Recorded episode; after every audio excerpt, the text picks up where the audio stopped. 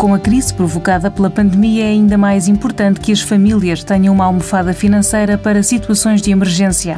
Bernardo Caldas, Head of Data Science do Novo Banco, nota que há diferenças nos níveis de poupança dos portugueses que fazem toda a diferença. Para estas crises que afetam muito o emprego, é muito importante nós percebermos qual é que é o nível de poupança das famílias, porque a probabilidade de haver uma quebra de rendimento é elevada.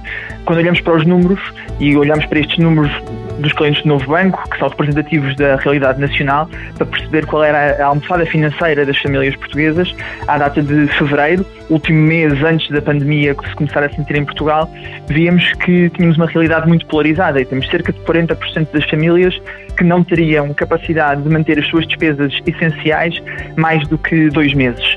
E repare que quando digo despesas essenciais já estou a retirar, por exemplo, as despesas de, de crédito de habitação por causa das moratórias. E por isso é um nível de poupança baixo e que deixa as famílias, 40% das famílias, numa posição de relativa fragilidade. Por outro lado, temos cerca de 30% das famílias, famílias que teriam capacidade de se aguentar mais do que seis meses.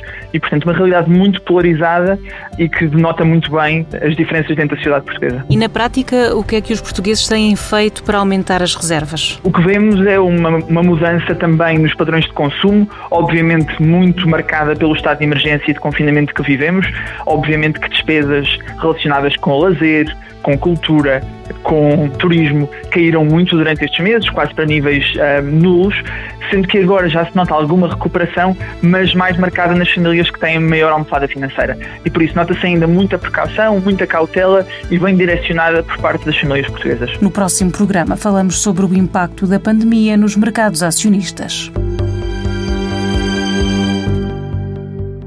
Um programa da TSF e do Novo Banco que dá respostas que abrem portas.